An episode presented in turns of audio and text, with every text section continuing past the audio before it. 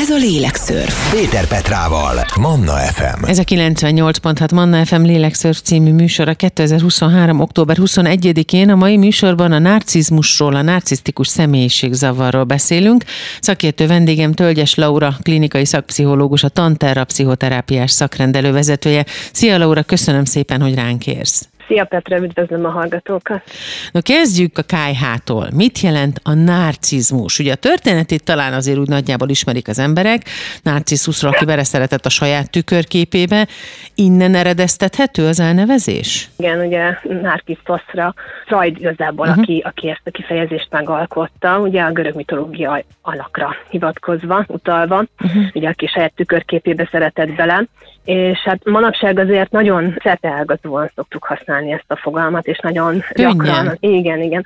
Tehát, hogy azért azt gyakran tapasztalom szakmában is, pacienseknél is, kollégáktól is sokszor hallom, hogy meg hát nyilván a hétköznapi Aha, életben igen. is, hogy, hogy nagyon gyakran az ember a főnökére, a párjára könnyen mondja azt, hogy na hát ő narcisztikus. És egyre gyakrabban tapasztalható az is, hogy a rendelésen megjelennek ugye azok a személyek, akik azt mondják, hogy hát ők szeretnének egy kivizsgálást, hogy akkor most a páromnak igaza van-e, vagy akkor a párom-e a narcisztikus, vagy én. Uh-huh. Úgyhogy úgyhogy ez, ez elég gyakran megjelenik, és hát egyfajta önzésnek szokták ezt a hétköznapi értelemben, ugye egy központúságnak uh-huh. venni, de hát azért nyilván itt elég sok mindenről van szó, tehát vannak narcisztikus tulajdonságos személyiségvonások, nyilván, hogy valaki mondjuk nem tud kilépni ugye a saját nézőpontjából, uh-huh. tehát nem igazán tud mondjuk empatikus lenni, nem tudja figyelembe venni másoknak a szükségleteit, hanem nagyon a saját szükségletei körül forog. Mondhatjuk Igen? azt, hogy ez egy spektrum, mint az autizmusnál? Tehát, hogy vannak fokozatai, mondjuk? Azt gondolom, igen, vannak fokozatai,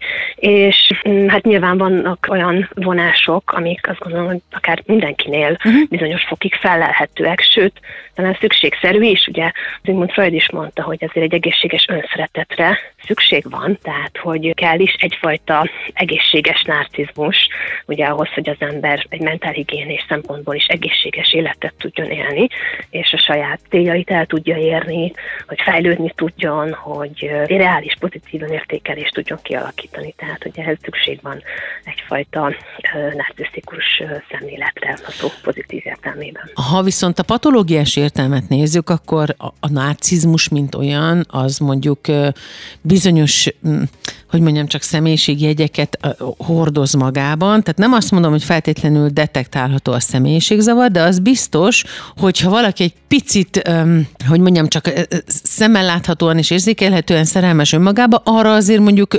rámondhatja a környezete azt, hogy, hogy narcisztikus, vagy hogy hajlama van erre. Hát mármint ha rámondhatja, azt úgy érted, hogy, hogy gyakran alkalmazza. Gyakran alkalmazzák, tehát hogy valószínűleg Igen. ezért ilyen divatos most az, hogy ráragazgatják a bélyeget egyre másra az emberek ezzel kapcsolatban egymásra. Igen, igen, igen, ez gyakran tapasztalható, viszont azért azt kiemelném, hogy nagyon fontos, hogy ugye senki nem diagnoszta, tehát hogy aki nem szakember, nem pszichiáter, vagy nem klinikai szakpszichológus, az ugye nem kompetens abban, hogy diagnosztizálja a különböző személyiségzavarokat, ezért én ezt mondjuk így kerülném így a hétköznapi szóhasználatban, magát a narcizmus vagy a narcisztikus személyiségzavar uh-huh. kifejezést. Tehát, hogy azt egyszerű meghagyni a szakmának. Uh-huh. Nyilván ez mondjuk egy egymás közti kommunikációt például segíthet, de azért a szakma is megy afelé, hogy a diagnózisoknak azért egy meghatározott keretek között van szerepe, és mondjuk egy pszichoterápiás szempontból nem feltétlenül a, a diagnózis az, ami a, a legfontosabb. Nyilván a szakembernek azért fontos hogy ott legyen a háttérben, hogy miről is van szó, milyen diagnózis mentén képzeli el a patológiát, de, de, de a terápiás szempontból azért nem, nem az az elsődleges, hogy a hmm. paciensnek megmondjuk, hogy akkor mi a, mi a diagnózis. A mai műsorban a narcizmusról, a narcisztikus személyiség zavarról beszélünk, és igyekszünk ezt tisztázni. Szakértő vendégem Tölgyes Laura, klinikai szakpszichológus, a Tanterra pszichoterápiás szakrendelő vezetője. Hamarosan folytatjuk. Ez a Lélekszörf. Péter Petrával, Manna FM. A mai lélekszörfben a narcizmusról, a narcisztikus személyiség zavarról beszélgetünk. Vendégem Tölgyes Laura, klinikai szakpszichológus, a Tanterra pszichoterápiás szakrendelő vezetője. És akkor folytassuk onnan, hogy a narcisztikus személyiség, hogyha ez mondjuk terápiában, vagy szakember ezt diagnosztizálja, az rögtön utal-e a személyiségzavarra? Illetve hát lehet, hogy először érdemes tisztába tenni, hogy narcisztikus személyiség és narcisztikus személyiségzavar. Igen, tehát ugye a, a szakmában elsősorban narcisztikus személyiségzavart szoktuk használni, illetve mivel azért ennek sajnos már a szakmában is kezd egy, egyfajta pejoratív konnotációja kialakulni, gyakran egy enyhébb verzióként a narcisztikus személyiség az, amiről beszélünk. Ezt megkülönböztetendő, ugye léteznek narcisztikus személyiség vonások, tehát uh-huh. hogy valaki mondjuk nem meríti ki a, a személyiségzavarnak a, a diagnosztikai kritériumait, úgymond, de hogy bizonyos vonások fel kezelhetők, és, és akkor narcisztikus vonásokról beszélhetünk. Mik lehetnek ezek, Laura? sokszor egy egyfajta arrogancia, egy dőfösség, vagy másokra való irítség, akár mondjuk egy túlzott csodálat elvárása ugye mások felé, vagy akár mondjuk az empátia hiánya, tehát hogy a mások érzéseit, szükségleteit nem igazán tudja megérteni, figyelembe venni, tehát hogy ezek például lehetnek a, uh-huh. a személyiségvonások. Most ne ijedjen meg senki ettől, tehát ne kezdje el most magát a kedves hallgató figyelni, vagy a környezetében lévőket, hogy aha, nála már tapasztaltam ezeket, akkor lehet, hogy ő az, mert pont az a cél, hogy most szakember segítségével ezeken végig menjünk, és ne ö, diagnosztizáljuk egymást, és azért, mert az online térben nagyon sok felelhető beszélgetés és olvasnivaló van ezzel kapcsolatban, ne bélyegezzük meg egymást, mert az is nagyon, nagyon rosszat tud tenni. Természetesen, hogyha valakinél látjuk ezeket, amiket az imént felsoroltál, akkor, akkor kezdhetünk arra óvatosan gyanakodni, hogy lehet, hogy itt van egy személyiség zavar, vagy egy személyiségbeli probléma, amivel érdemes lenne szakembernek foglalkozni, és akkor lehet, hogy megpróbálhatjuk terelgetni az illetőt afelé, hogy forduljon szakemberhez. Uh-huh.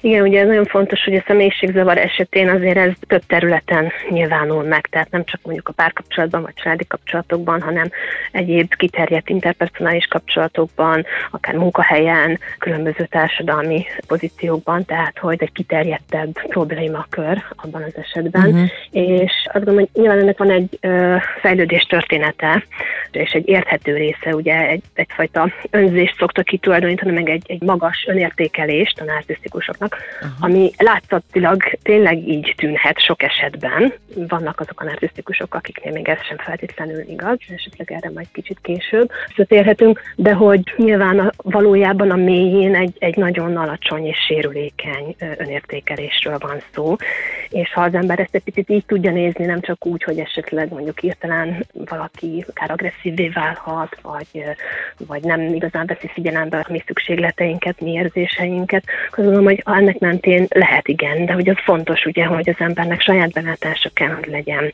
arra, hogy nehézsége van, és valahogy ahhoz kell tudni eljutni, hogy neki milyen szenvedése van, ő mitől szenved, mi az, amiben ő segítséget szeretne kapni. Gyakran ugye pont az interpersonális kapcsolatoknak a nehézsége, kialakítása, vagy párkapcsolatnak a fenntartásának a nehézsége, ami mondjuk egy narcisztikus szemét terápiába visz. Nehezebb őket rábírni arra az ilyen típusú vagy ilyen személyiségjegyekkel rendelkező, azokkal együtt élő embereket, vagy típusú embereket arra, hogy kezdjenek el esetleg gondolkodni azon, hogy lehet, hogy érdemes lenne valakivel leülni, beszélgetni, mert ugye egy narcisztikus személyiség, gűvet személyiség jegyekkel bőven rendelkező embernek, hogyha azt mondják, hogy figyelj veled, valami gondon el kéne mened szakember, ez azt tulajdonképpen csak olajat űzne, nem? A legtöbb esetben Aha. elképzelhető, hogy igen, főleg, hogyha mondjuk ezt pont egy nagyon közel álló személytől kapja az illető, ugye mert ott elindul egy nagyon erős védekező mechanizmus, és, és akkor ebben az esetben gyakran mondjuk egy, egy leértékelés áldozatává válik az, aki éppen jó szándékkal akár javaslatot szeretne erre tenni. Tehát akkor mindenképpen fontos, hogy egy saját belső szenvedés nyomásból tudjon ezen indulni. És itt tényleg legtöbbször azt tapasztalom én is itt saját praxisban is, hogy ez mondjuk inkább egy, egy párkapcsolati, küzdelmes párkapcsolati kudarcoknak a, a következményeként szokott megvalósulni. A mai műsorban a narcizmusról, a narcisztikus személyiségzavarról beszélgetünk. Vendégem Tölgyes Laura, klinikai szakpszichológus, a Tanterra pszichoterápiás szakrendelő vezetője. Hamarosan folytatjuk azzal, hogy vajon mitől, hogyan és milyen életkorban alakul vagy alakulhat ki a narcisztikus személyiségzavar. Innen folytatjuk. Ez a Lélekszörf. Péter Petrával, Manna FM. A mai műsorban szakértő vendégem Tölgyes Laura klinikai szakpszichológus, a Tanterra pszichoterápiás szakrendelő vezetője. A narcizmusról, a narcisztikus személyiség zavarról beszélgetünk a mai műsorban, és ígértem, hogy onnan folytatjuk, hogy mitől, mi által, mennyi idős korban alakulhat, vagy alakul ez ki jellemzően. Vannak-e erre adatok, vagy tapasztalat? Uh-huh. Igen, ugye az fontos, hogy diagnosztizálni 18 éves kor alatt semmiképpen nem diagnosztizáljuk a, a, a személyeket, mert hogy gyerekkorban vagy serdülőkorban azért nagyon sokat formálódik a, a személyiség, nem kiforrott, sőt, még ugye 18 éves korhatárnál is az ember óvatos, tehát uh-huh. hogy azért kell ennek egy hosszabb ideje fennálló tünet együttesnek lenni ahhoz, hogy a diagnózis kimondható legyen. Hát sokszor jellemzően ezek kora gyerekkorban kialakult nehézségekhez köthetőek. Ugye nagyon fontos uh, ilyen mélylélektani szempontból, ugye már Freudtól is az van, hogy a, a, az anya meg hát az apa is, de ugye az elsődleges kapcsolat azért mégiscsak az édesanyja, hogy hogyan tudja tükrözni a, a csecsemőnek az érzéseit, hogyan tudja a szükségleteit érzékelni, későbbiekben hogyan tudnak érzelmekről beszélni, mennyire értékelik reálisan a, a gyermeket, vagy mennyire értékelik alul, mennyire túl esetleg, tehát hogy a túlértékelés, a túlzott pozitív értékelésnek is ugye lehet egy ilyen mert hogy azt a későbbiekben majd nem kapja meg esetleg a környezet környezettől a személy. Úgyhogy az is lehet egy ilyen torzult önértékelésnek az alapja. És, és hát ugye nagyon fontos, hogy a, a gyermek ugye azon keresztül tanulja meg szeretni saját magát, hogy a szüleiben ezt hogyan látja, hogyan látja magát értékesnek, hogyan látja reálisan a saját képességeit, a saját pozitív, illetve adott esetben mondjuk bizonyos nehézségeit vagy negatívabb tulajdonságait tükröződni. Tehát tulajdonképpen akkor ezt mondhatjuk, hogy általában igaz lehet az a narcisztikus személyiségzavarral kapcsolatban, hogy egy érzelmi elhanyagolás, vagy elhanyagoltság, vagy a túlságos kiemelés, vagy, vagy, vagy, emelése egy gyereknek, az most hétköznapi szóval az agyon dicsérés, mind a kettő okozhat egy ilyen, egy ilyen személyiségzavart a későbbiekben, de ez gyerekkorban is észrevehető már? Tehát mondjuk nem tudom én, egy hat éves gyereknek is lehet narcisztikus személyiségzavar, detektálhatóan? Ilyen narcisztikus jellegű tünetek olyan értelemben megjelenhetek, hogy nyilván lehet valakiben mondjuk tünet Hajlam? Úgy, hogy Aha. igen, ami a, úgy tűnhet valakinek, mint külső szemlélőnek, mintha ez. Aha. Akár kialakulhat belőle, vagy esetleg úgy látható, de azért de gyerekkorban, pláne hat éves korban azért nagyon-nagyon tartózkodnék attól, hogy bármiféle diagnózist az ember mondjon, vagy akár gondolatként uh-huh, is, mert ott azért nagyon sok minden lehet, lehet egy aktuális élethelyzetből fakadóan, ami később kinőhető, ö, megoldódik, és akkor eltűnik. Tehát az még nagyon plastikus ö, abban az életkorban a, a fejlődés. Laura, hogyha egy, egy szülőpáros egyik tagja mondjuk diagnosztizáltan narcisztikus személy zavarral él, akkor ott jó eséllyel okoz ez valami hasonló irányú változást a gyereknél, vagy okozhat? Igen, tehát ugye, ahogy az előbb is említettem, annak nagy szerepe lehet abban, hogy mondjuk hajlamosító tényezőként ott lehet, hogy, hogy ha az egyik szülő narcisztikus személyiségzavarral diagnosztizált, hiszen ugye az, hogy mennyire tudja visszatükrözni a csecsemőnek vagy a kisgyereknek az érzéseit, mennyire ismeri fel a szükségleteit, és mennyire tud erre adekvátan reagálni, az ugye fontos lehet a gyermek fejlődése szempontjából, és ebben az esetben mondjuk egy hajlamosító tényezőként esetleg ott lehet az, hogyha az egyik szülő narcisztikus személyiségzavarral diagnosztizált, de azért fontos az is, hogy egyrészt ha van egy diagnózis, akkor feltételezem, hogy van egy megfelelő terápia is mögötte, meg hát nyilván van egy, egy szülőtárs, aki, aki adott esetben azért tudja ezeket ellensúlyozni. A vendégem Tölgyes Laura, klinikai szakpszichológus, a Tanterra pszichoterápiás szakrendelő vezetője. A mai lélekszörfben a narcizmusról, a narcisztikus személyiség zavarról beszélgetünk. Hamarosan folytatjuk azzal, hogy mióta tud erről a szakma, hogy hogyan fejlődött ennek a kezelési módja terápián belül, és hogy vajon a tünetek különböznek-e gyerekeknél és felnőtteknél. Ez a lélekszörf. Péter Petrával, Manna FM. Vendégem Tölgyes Laura, klinikai szakpszichológus, a Tanterra pszichoterápiás szakrendelő vezetője, vele beszélgetünk a mai műsorban a narcizmusról, a narcisztikus személyiségzavarról, és szerintem nagyon-nagyon fontos beszélni arról, hogy a mai világban, ebben az elképesztően gyors, nagyon magamutógató világban, ezt én mondom, ez az én véleményem, szerintem veszélyes tud lenni egy ilyen típusú személyiségzavarra hajlamos embernél, vagy akinél már ezt diagnosztizálták, maga a social media, annak a működése, az, ahogyan ott gyakorlatilag mindenki hirtelen önimádóvá tud válni. Hogy ott az a menő, aki minél jobb ruhákban és jobb környezetben és menőbb nyaraláson és menőbb cuccokban fényképezi le magát, úgyhogy lehetőség szerint a legszebbnek tűnjön. Ez azért ronthat erősen egy ilyen helyzeten, ugye? Abszolút azt gondolom, hogy igen, rontani is ronthat, meg talán hajlamosító tényezőként is megjelenhet. Ugye Aha. már egész kiskorban regisztrálnak a gyerekek különböző social media felületekre, meg azért sokszor a kapcsolattartás is ugye különböző chat programokon keresztül jelenik meg. Jó esetben mondjuk házi feladatküldés is, de hogy, hogy azért nagyon sok egyéb is, és hogy valahogy az interpersonális kapcsolatok meg háttérbe szorulnak a tényleges beszélgetések, találkozások gyakran, és hogy hát nagyon azt látják ugye visszatükrözni, hogy, hogy akkor kinek milyen szép volt, jó volt a nyaralás, milyen jó helyeken járt, és, és hogy ez válik egyfajta uh-huh. Normává, hogy akkor ilyen az élet, holott azért nyilván nagyon sok egyéb, egyéb dolog történik azokkal a személyekkel is, akik, akik ugye a pozitív dolgokat teszik ki.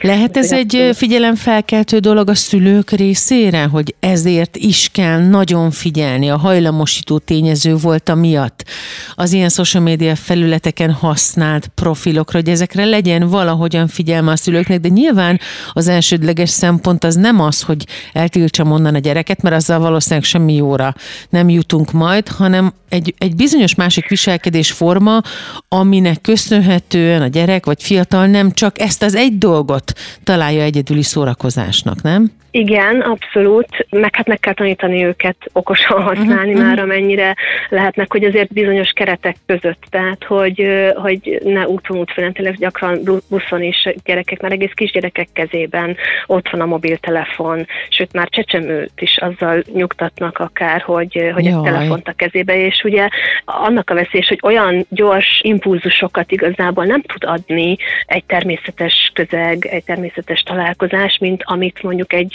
egy elektronikai eszközön keresztül kap az agy olyan gyors jutalmazó képek, uh-huh. hangok, minden felvillanásra, és hogy ennek is van egy veszélye, meg hogy elveszi ugye azt a teret más hasznos tevékenységektől, illetve ugye visszautalnék arra, hogy, hogy az is hajlamosító tényező, ugye, hogyha a szülő nem tudja megfelelően visszatükrözni a gyermeknek az érzelmi állapotait, uh-huh. szükségleteire nem tud megfelelően reagálni, és ugye ezekben a helyzetekben igaz igazából háttérbe szorul a szülő. Tehát, Aha. hogy a szülővel való, pedagógussal való kapcsolat, interakció az ugye csökken, és hogy hát ez, ez is lehet egy ilyen, ilyen veszély, tényleg már a játékokon keresztül, a, már mesét olvasni is, ugye vannak különböző játékok, akik megteszik a szülők helyett, tehát, hogy nagyon csökkennek ezek az interpersonális kapcsolatok, és ebben látom leginkább a, a veszélyét uh-huh. ezeknek. Mit jelent az, hogy visszatükrözni a gyermeket? Ezt többször használtad már, és Aha. Én sem Igen. tudom pontosan, hogy mit jelent, és biztos van a hallgatók között is olyan, aki nem tudja még. Igen, hát ugye amikor a szülő elkezd arról gondolkodni, hogy vajon miért sír a baba, milyen érzelmi állapotai lehetnek a, a babának, most éppen mosolyog, akkor minek örülhet, és akkor e, akár meg is fogalmazza neki, hogy úgy látom, most örülsz annak, hogy nem tudom, szép ez a játék, most uh-huh. látom, most fáj a pottakot, biztos azért sírsz. Tehát, hogy elkezd arról gondolkodni, hogy vajon mi minden lehet a, a, a kicsi babában. Ugye ezt hívjuk mentalizációnak, mások mentális állapotainról tudunk igazából, és, és hogy ezt visszajelezzük, hogy akár, hogy a baba mosolyog, és akkor mi is visszamosolygunk rá. Tehát, hogy, hogy és akkor látja ő is rajtunk ugye a saját örömét, és akkor ez, ez, ez jelenti igazából így a, a visszatükrözés, hogy, hogy mi is visszajelezzük neki azt, hogy most éppen örül. Vagy amikor el kámpicsarodik egy kicsit valami miatt, akkor a mi arcunkon is ez egy, egyfajta módon megjelenik, nyilván nem ugyanolyan mértékben, de hogy egy, egy, egyfajta arckifejezésben például megjelenik a, a mi arcunkon is, hogy most akkor így elszomorodtunk egy kicsit, uh-huh. és akkor ezt ő, ő érzékeli, ezen keresztül tanulja meg a saját érzéseit, igazából ezen állapotait felismerni. A mai vendégem Tölgyes Laura klinikai szakpszichológus, a Tanterra pszichoterápiás szakrendelő vezetője. A mai műsor a narcizmusról, a narcisztikus személyiség zavarról szól. Hamarosan folytatjuk azzal, hogy mi is az a híres, hírhet gázlángolás, amit mindig a narcizmushoz, a narcisztikus személyiség zavarhoz kötnek. Ez a Lélekszörf. Péter Petrával, Manna FM. Ez a 98 pontat Manna FM Lélekszörf című műsor a 2023. október 21-én. A mai műsorban a narcizmusról, a narcisztikus személyiség zavarról beszélgetünk. Szakértő vendégem Tölgyes Laura, klinikai szakpszichológus, a Tanterra pszichoterápiás szakrendelő vezetője, és azt mondtam, megígértem, hogy a gázlángolással fogjuk folytatni. Ugye a gaslighting, vagyis a gázlángolás, az szintén egy közkedvelten használt szó, amit nagyon sokszor és és nagyon sokszor indokolatlanul használnak az emberek. Egyébként ez ered abból az 1944-es amerikai thrillerből, amiben egy, egyébként egy klasszikus filmalkotásról van szó, amiben egy nagyon gonosz férfi kész őrületbe kergetni a szép fiatal mennyasszonyát, csak azért, hogy az elrejtett drágaköveknek a nyomára bükkanjon, tehát ebben van egy ilyen krimi vonal is, de gyakorlatilag arról van szó, hogy eltelnek a mézesetek, és a pár egy ódon birtokra költözik, a feleség örökölte ezt a gyilkosság áldozatául esett nagynényétől, és ezáltal minden készen áll ahhoz, hogy ez a gonosz férfi véghez vigye a ravasz tervét, és addig játszom bujócskát a házban testileg, lelkileg, míg végül a kétségbe esett feleség konkrétan elkezd kételkedni a saját elméje épségében. Tehát a maga a kifejezés az ezért kezdett el gyakorlatilag egy ilyen nagyon gyakori használatba kerülni a narcisztikus személyiségzavarral kapcsolatban. Ez így van-e valóban? Tehát, hogy ezt csinálja egy narcisztikus személyiségzavarral élő ember?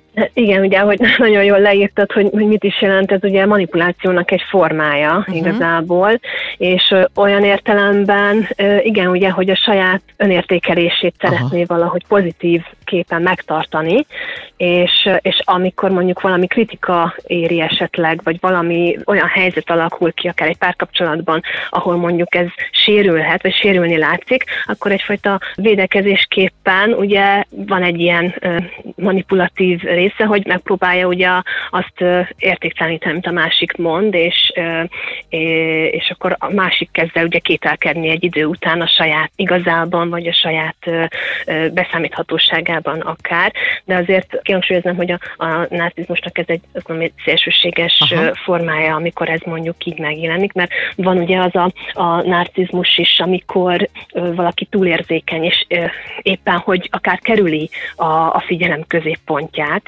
é, tehát nem csak az jellemző, hogy valaki mondjuk tényleg mindig a, a figyelem ö, fókuszában szeretne lenni, hanem van az a narcisztikus személyiség is, aki, aki éppen, hogy kerül éppen, hogy a, a vélt vagy valós szégyen érzetet ugye elkerülje, és ezért nem megy bele olyan helyzetekbe, ahol mások figyelmének ki lehet téve, és ott mondjuk ez kevésbé jelenik meg azért. Tehát, hogy Ekkor különbségek van... vannak ezen a spektrumon? Igen, igen, igen, lehetnek abszolút, és őket talán mondjuk a hétköznapi értelemben kevésbé szokták narcisztikusnak nevezni. Tehát ugye amikor mondjuk egymásnak mondják ezt a párok akár egy partnerkapcsolatban, vagy a, az ember mondjuk a kollégájára megjegyzi ezt, akkor, akkor nem ezek a, azok a narcisztikus személyiségek, akiknél ez megjelenik, hanem inkább azok, akik, akik mondjuk egyfajta arroganciával jellemezhetőek, uh-huh. vagy van egy, egy ilyen határozottabb fellépésük, és akár mondjuk a mások figyelmének az és figyelmen kívül hagyása az, ami, ami erősen jellemző. A mai műsorban a narcizmusról, a narcisztikus személyiség zavarról beszélgetünk. Szakértő vendégem Tölgyes Laura, klinikai szakpszichológus, a Tanterra pszichoterápiás szakrendelő vezetője, és beszélgetünk még tovább hamarosan a gázlángolás kapcsán a manipulációról, annak a formáiról, a működési mechanizmusáról, a lelki igényről, ami megszületik bizonyos típusú emberekben, hogy manipulálhassanak. Innen folytatjuk. Ez a Lélekszörf. Péter Petrával, Manna FM. A mai műsorban a narcizmusról, a narcisztikus személyiség zavarról beszélgetünk. Vendégem Tölgyes Laura, klinikai szakpszichológus, a Tanterra pszichoterápiás szakrendelő vezetője. Gázlángolás, manipuláció, narcisztikus párkapcsolat, ez tulajdonképpen mind egy kalap alatt megbeszélhető, mert hogy általában ezek mindig kéz a kézben járnak. A gázlángolás kapcsán még ígértem, hogy beszélünk egy kicsit a manipulációról. Mi ez? Honnan ered? Miért van szüksége bizonyos embereknek arra, hogy manipuláljanak? Miért teszik ezt, és ez mire világít rá egy ilyen típusú embernél, Laura? Hát ugye a manipulációnak az lehet a szerepe ebben az esetben, hogy ugye másoktól megkapják azt a, azt a csodálatot, azt, a, amit elvárnak igazából, ami, ami, ami fontos számukra, hogy, hogy azt lássák, hogy ők milyen szuperek, és gyakran mondjuk egy manipuláción keresztül érik el. De ez az ő gyengeségük? Hát, Tehát azért, mert azt gondolják, hogy máshogy nem működne a dolog, csak akkor, hogyha én elkezdek manipulálni, és ez mindig tudatos? Tehát ezt most úgy kell elképzelni, Laura, hogy valaki, aki ilyen típus, az, az mondjuk este lefekvés előtt már szervezi az agyában, hogy hogyan fogja a másikat megforgatni, és abba az irányba terelni, hogy az úgy viselkedjen, vagy olyan dolgokat csináljon, ami nekem hasznos, és nekem jó? Nem, én azt gondolom, hogy ez sokkal inkább tudattalanul működik, hogy, hogy a személyes kapcsolatokban mondjuk mások kihasználása megjelenik. Tehát ö, ö, inkább annak mentén, hogy nem tanulták meg ugye azt, hogy, hogy mások adott esetben másképp érezhetik magukat egy adott helyzetben, mint ahogy ők érzik, vagy mint ahogy ők érezhetnék. Ugye nehezen lépnek ki a saját nézőpontjukból, és, és ennek mentén próbálják valahogy a saját önértékelésüket fenntartani, és ehhez, ehhez használják fel igazából a manipuláció eszközét, amivel másokat valahogy arra késztetnek, hogy ezt a, ezt a pozitív önértékelést érzékelést magukban fent tudják tartani. Tehát, hogy akkor ez nem tudatos, hanem sokkal inkább egy ösztönös valamilyen késztetés. Azt vissza lehet fejteni egy terápiában, hogy ez honnan indul ki? Mi okozza vajon? Általában a terápiában nem egy-egy konkrét ok az, ami, amiben gondolkodni szoktam, vagy szoktunk így a szakmában, ugye, hanem, hanem inkább ilyen hajlamosító tényezőket keresünk talán, és tudom, hogyha a paciens még meg tudja érteni azt, hogy mik lehetnek az ő esetében azok, amik mondjuk segít, hozzásegíthették őt abban, hogy, hogy ez a nehézsége kialakulhatott, akkor, akkor ezeknek a megértése az tud segíteni abban, hogy ezek a tünetek csökkenni tudjanak. Uh-huh. Meg, hogy, hogy picit ugye a, a empátián és megértésen keresztül visszatükrözni az ő érzéseit, hogy, hogy mi hogyan értjük, hogyan látjuk őt, és akkor ezen keresztül ő is valahogy meg tudja azért ezt tanulni.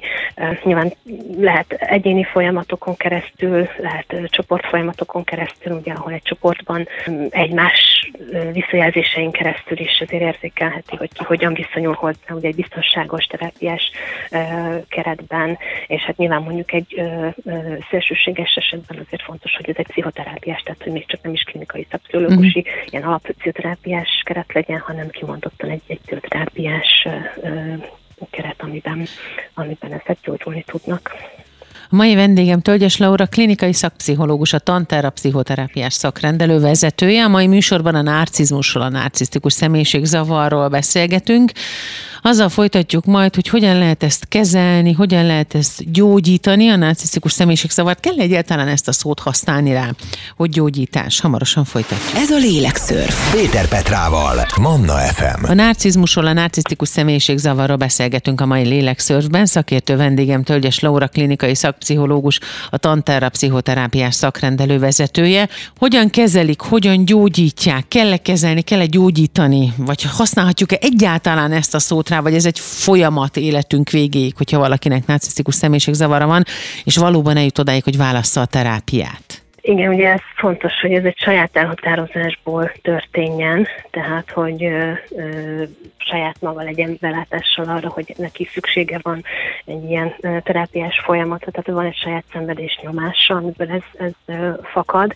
És igen, nyilván ez ugye ami hosszú, akár évtizedek óta fennálló nehézség, az nyilván nem egy pillanatra, vagy egyik hónapról a másikra fog oldódni, tehát hogy azért ez hosszú hónapok, akár évek munkája is lehet, míg mondjuk egy kezelés eredménnyel tud járni, de azt gondolom abszolút lehet ebben fejlődni, meg lehet ebben eredményeket elérni.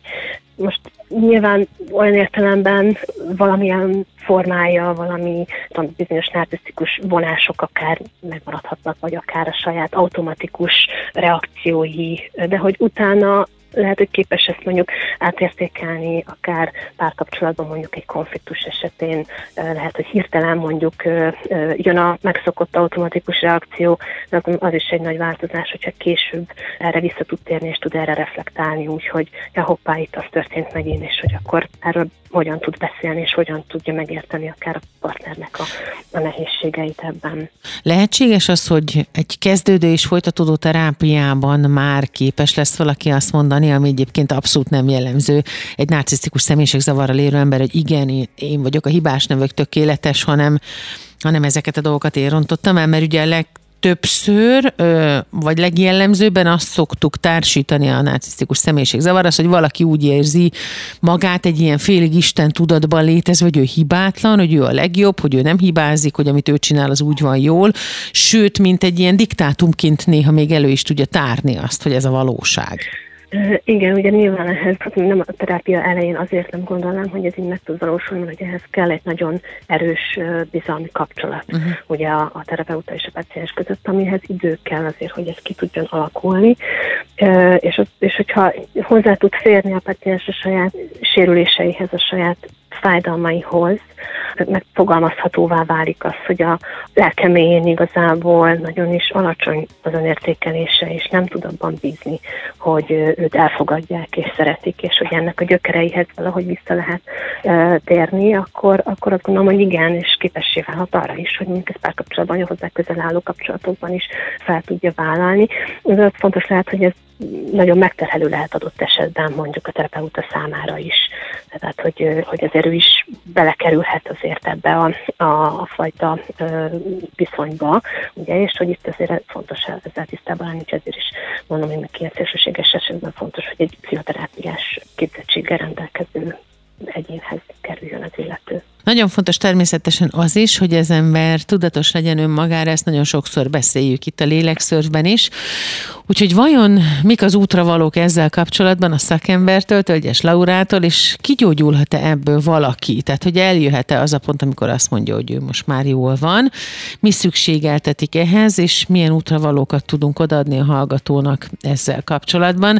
Innen folytatjuk majd a lélekszörfet, mai szakértő vendégem Tölgyes Laura, hogy már említettem, klinikai szakpszichológus pszichológus, a Tantára pszichoterápiás szakrendelő vezetője. Ez a Lélekszörf. Péter Petrával, Manna FM. A mai Lélekszörfben a narcizmusról, a narcisztikus személyiség zavarról beszélünk. Vendégem Tölgyes Laura, klinikai szakpszichológus, a Tantára pszichoterápiás szakrendelő vezetője, akivel eh, most zárásképpen néhány jó tanácsot adunk a kedves hallgatónak, hogy hogyan kezelje, hogyha valaki a környezetében narcisztikus személyiségzavarral él, mit tegyen akkor, hogyha gyanítja, hogy esetleg benne vannak ilyen személyiség minőségjegyek is szeretne változtatni.